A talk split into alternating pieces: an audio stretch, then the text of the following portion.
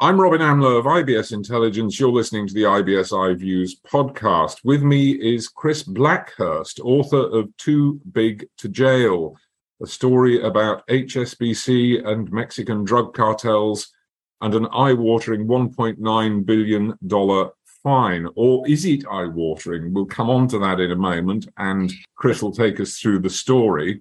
But things have changed since this happened. It's over 10 years ago we have new technologies, we have artificial intelligence, we have machine learning, things that may have taken time in the past in terms of compliance investigations, in terms of spotting suspicious activity, should be quicker, should be easier, should be more effective now. But the question is do we really think it is? Or is this kind of thing just going to happen again?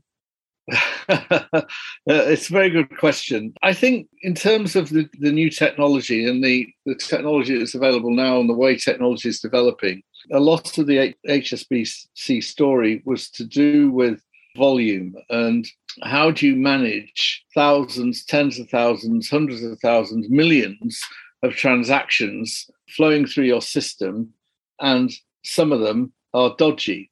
Now, at that time, there were warnings in place, there were red flags and all sorts. With better technology, I think they could be flagged up earlier and brought to people's attention. That's definitely the case.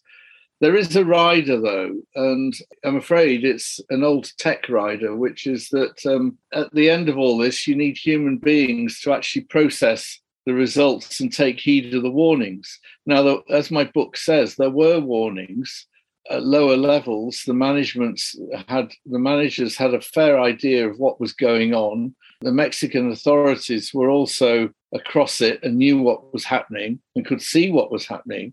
And yet there was a disconnect between Mexico and London, which is where HSBC was based and headquarters.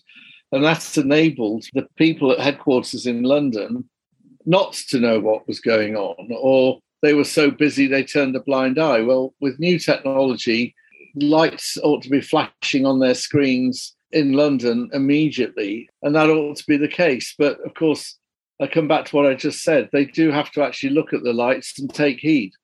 Well, let's walk through the story then. What exactly happened? What went wrong? What, what exactly happened is, is a, a classic tale of hubris, arrogance, ambition. You choose the words.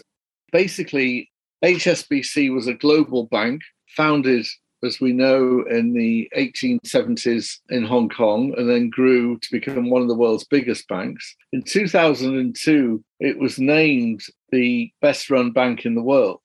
Now, for most people, I guess yourself and for me and listeners to this, that would be quite an accolade.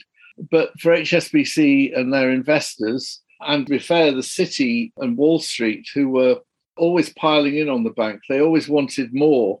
And they wanted the bank to not only be the best run bank in the world, but to be the biggest bank in the world.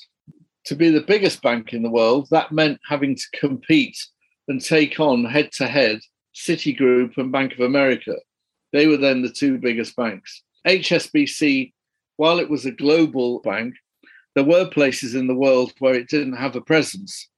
And one of those was Latin America. And Latin America was seen as a sort of coming place, a happening place, a region that was due primed to take off.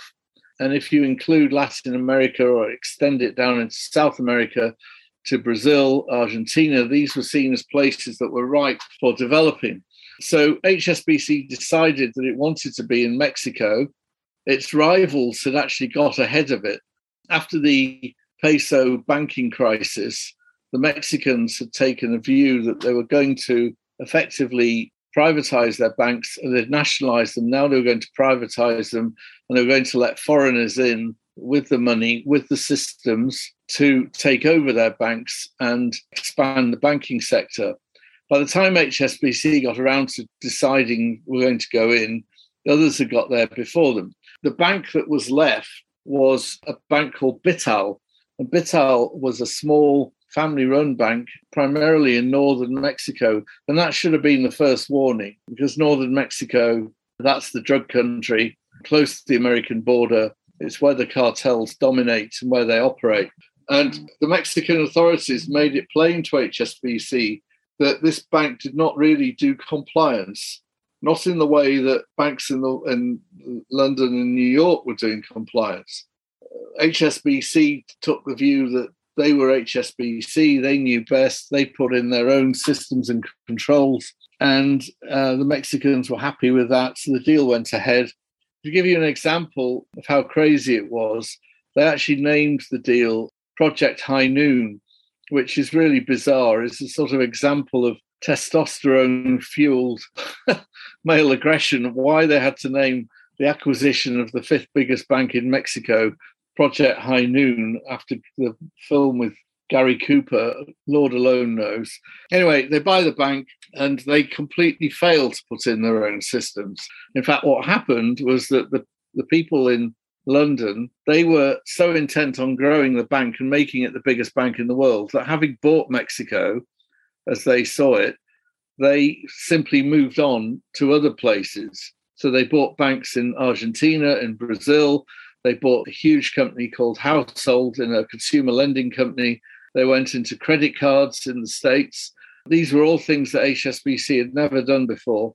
They set up an investment banking arm to rival JP Morgan and Morgan Stanley and Goldman Sachs. So all this activity was going on. Technology should still have cut through, but it didn't. The management's eyes were entirely focused on other things. And El Chapo, who was the leader of the Sinaloa drug cartel, which was the biggest of the cartels, and the book is really about this. It's about the twin ambitions. It's about the ambition of a bank to be the biggest bank in the world and the ambition of a mobster to be the biggest drug supplier in the world. And the two came together.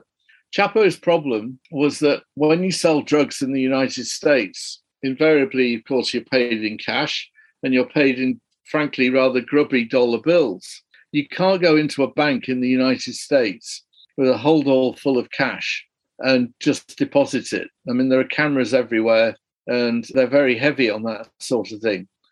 And even uh, I mean, there's a famous scene in one of the gangster movies, I think it's Scarface, where they do go in and do just that. In real life, that can't happen. You cannot just go into a bank with a hold all full of cash. Chapo's problem was that he didn't just have hold alls, he actually had billions of dollars. We're talking billions and billions of dollars in cash, and he had nowhere to put it. So his solution was to smuggle it back into Mexico down the same lines that he was using to get the drugs in. And then, to his pleasant surprise, he found that there was this new bank. Bital had been renamed HSBC. It had a global network. It was very welcoming. His henchmen could go into the branches and deposit the cash. Imagine you're in a queue in a bank and the guy in front is depositing $933,000 in cash.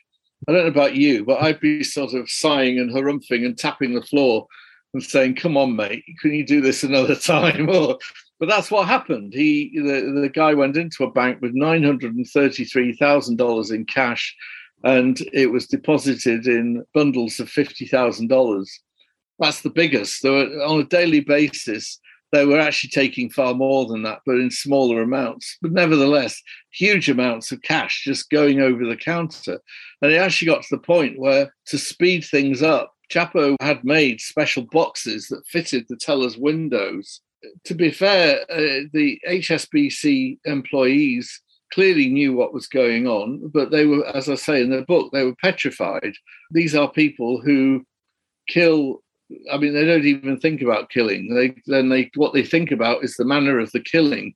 They would hold up a picture of the children or the husband or wherever it was of the person behind the the bank window, and that was a warning saying effectively, we know who you are, we know where you live.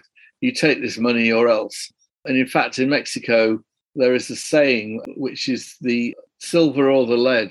Silver being you take the money, the lead if you don't, you're going to get shot. But the point about this as well is that HSBC should have been alive to this. It's not as if the whole Mexican drugs trade was new and unknown. It was very much alive, hugely problematic for the country, and they just turned a complete blind eye to it. The Mexican authorities were telling them what was going on, they were ignoring them. And then it reached a, a sort of zenith, really, where or nadir, take, take your pick. In Mexico, bank accounts are in pesos, and you can't do much with the peso on the international market. People want the dollar. And HSBC actually had a very good solution to that, which was they made available their Cayman Islands operation. Money was paid into bank accounts in Mexico. It was then transferred electronically to bank accounts in the Cayman Islands where they were held in dollars. To give an indication, in a very short period, a matter of, I think it was a year, 60,000 new accounts were opened at HSBC in the Cayman Islands, holding $1.2 billion in cash. Again, in terms of banking technology, yes, that was known, but they'd actually dug a bit deeper, they would have seen that this 1.2 billion was coming from peasant farmers in northern Mexico. I mean, there's an example I give in the book, I think, of a, a woman who was growing watermelons and avocados in her backyard and had a bank account at HSBC in which she deposited over $300,000. No warning, nobody said, Where's this money from? And that money went to the Cayman Islands. What's a woman like that doing with a bank account in the Cayman Islands? Then it was used, and we know this because the Americans investigated it backwards, as it were. So the Americans found that Chapo had bought aircraft to transport the drugs and when they traced where the money had come from the, to buy the aircraft, some of it came back to this woman's bank account in the Cayman Islands. That's really the story. And basically, it got completely out of hand. Uh, I, I say in the book that it was a, a banking equivalent of Heart of Darkness for those who prefer it in the movie form of Apocalypse Now, where basically you've got a country or a region or an operation a long way from headquarters that is completely out of control. And that's what happened. And the Americans did wake up to it. So did the Mexicans very firmly. And they warned and warned HSBC. And again, this is quite uh, relevant on the technology front. When HSBC received its warnings, their solution, which was an old fashioned one, was to hire bodies. They immediately went out and hired an incredible figure. I think it was 200 temporary people to come in and examine their, their records. These people were not motivated. They weren't bank employees. They had no career path within the bank. Some of them hadn't even, many of them hadn't gone through the normal bank recruitment procedures. And frankly, they didn't care. Nobody was bothering. I mean, they, they just sat there and looked at records and didn't do anything. And that was a classic example of somewhere something where new technology could have come in and dealt with it probably a lot quicker. It would still rely on human beings though. And anyway, the Americans in the end got so fed up with HSBC that they wanted to throw the book at them. They wanted to prosecute individuals in the bank, including people at the very top. Uh, and they were very conscious as well that no banker no senior banker had been prosecuted over 2008.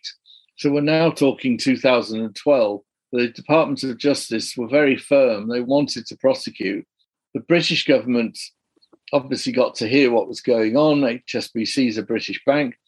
They intervened and said, and in the shape of George Osborne, who was then the Chancellor, they intervened and said, if you prosecute HSBC bankers, you threaten to bring down the entire bank and you threaten to bring down the entire banking system. No proof was ever offered for that. There was no evidence for this assertion, but the Americans went along with it and in the end decided to impose a fine, which was the biggest fine in American history $1.9 billion.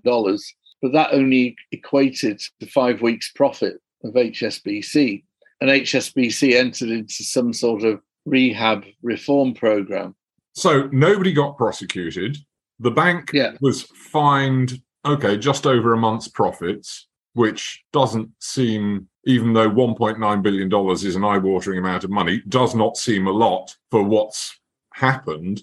Is it going to happen again? Of course. And in essence, this is what the book is about, which is that as a society, we judge businesses on their size and we have it in our heads, in our mindsets, that The bigger the business, the better the business. And there's this constant pressure all the time for businesses to grow and to be bigger. We, we never really pause and stop to think what does that really entail? HSBC has 40 million customers, but it grew from 170,000 employees to 333,000 employees in the space of two or three years. Now, 333,000 employees, frankly, you don't need me to tell you, is an awful lot of employees. And how you keep a handle on what they're doing, and you're in 64 territories, so how you keep a handle on all that. But that's what we expect. And it's not just in banking, it's in pharmaceuticals, it's in oil. I mean, you take it in retail, pick any sector.